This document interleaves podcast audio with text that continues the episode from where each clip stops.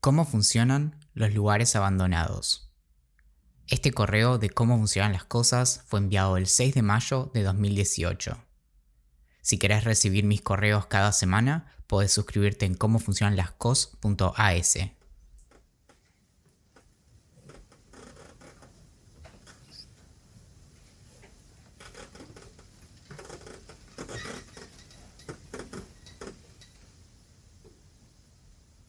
Cuando vivía por San Telmo podía caminar cuadras y cuadras tratando de imaginar cuáles habrían sido las historias de cada uno de esos imponentes edificios con sus ventanas ahora tapadas por ladrillos.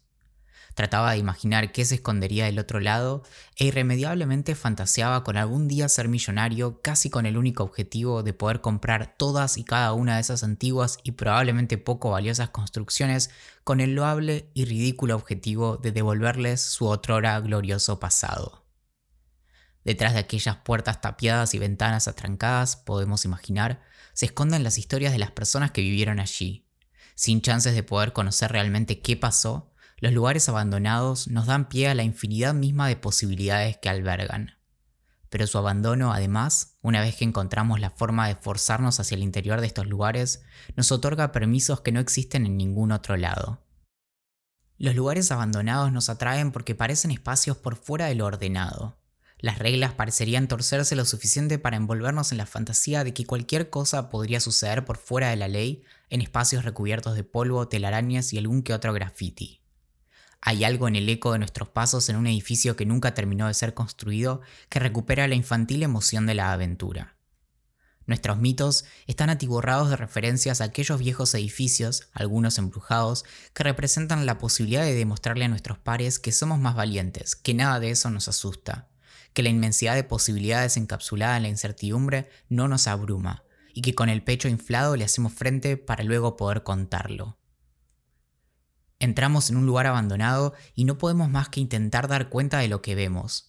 Unimos mentalmente los puntos hasta que un relato, antes de que podamos evitarlo, se forma las pilas de ropa mohosa, libros desperdigados y descuartizados haciendo las veces de alfombras, muebles que imaginamos cómo recuperar, papeles que como migajas nos marcan el momento en que probablemente los últimos corazones hayan latido entre esas paredes.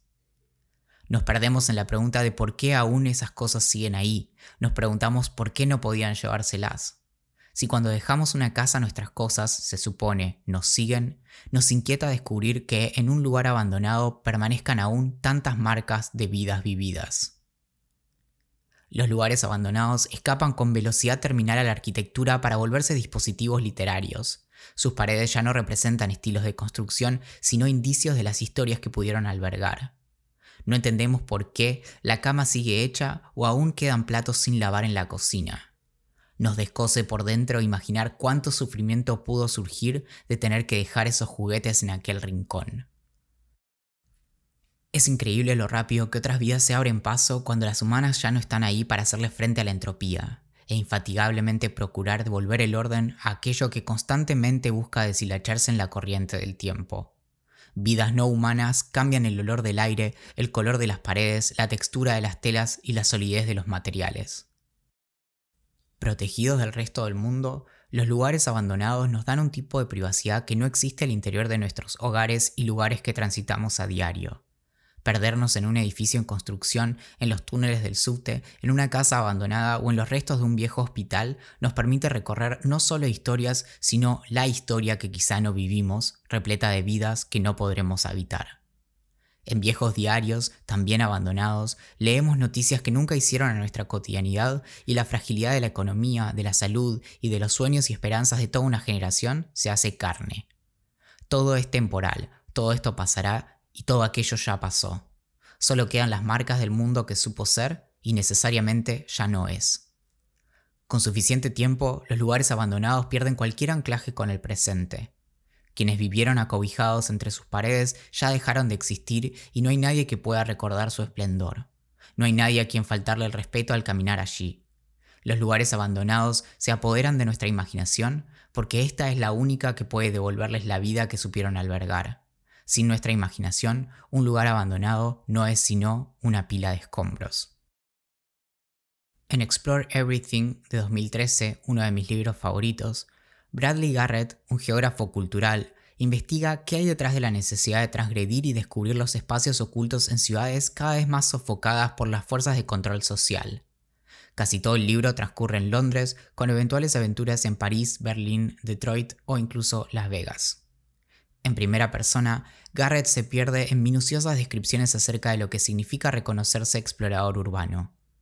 Nos sentamos en silencio en el piso que cruje debajo de nosotros, sintiéndonos fuera de lugar. Somos lo único no cubierto en polvo. Y escuchamos a las palomas encima nuestro, la rama que roza la ventana rota, y el deseo de inscribirnos en el lugar se vuelve insoportable. La tensión existencial se acumula hasta quebrarse. Para los exploradores urbanos, aquellas personas que se dedican a explorar lo romántico, lo nostálgico, lo provocativo de los lugares abandonados, fotografiar estos espacios se trata de capturar el tiempo, la naturaleza, la mortalidad y el abandono. La experiencia es una de absoluta falta de pertenencia.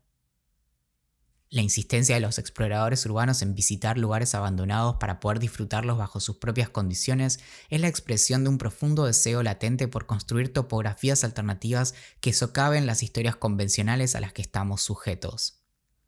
Al explorar un lugar abandonado, se nos hace evidente cómo las múltiples historias posibles de un lugar se construyen a través de la experiencia, la memoria, el olvido, las agendas políticas, los encuentros espontáneos y los procesos de elaboración de mitos.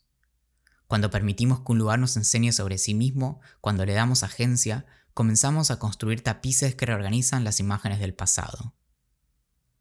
Pero explorar un lugar abandonado o aquellos sitios inaccesibles a la vista no es sino un ejercicio de libertad transformadora de lo que supone vivir en la ciudad. Explorar nos pone de lleno frente a la responsabilidad que tenemos de tomar el control de la narrativa que domina la vida en la ciudad y nos permite crear la constelación de significado que nos gustaría ver creada, en lugar de esperar a que se ofrezcan esas narrativas y experiencias. Explorar el lugar en el que vivimos es permitirle a la ciudad misma que se muestre en sus capas y manifestaciones, permitiéndonos hacer de su historia una expresión viva de la que no somos protagonistas, sino una parte de su discurrir histórico. Son los lugares abandonados los que nos dan la posibilidad de dejar que la historia misma se nos manifieste más allá de las palabras.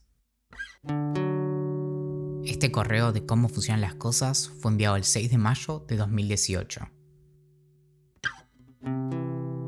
Mi nombre es Valentín Muro y desde 2017 todos los domingos envío un correo acerca de un tema distinto, persiguiendo mi curiosidad y encarándolo desde la ciencia, la filosofía, la historia y la literatura. Si querés suscribirte, puedes hacerlo desde el enlace en la descripción de este episodio o buscando cómo funcionan las cosas en Google. Y si quieres apoyar mi trabajo, podés sumarte al Club de la Curiosidad en curiosidad.club.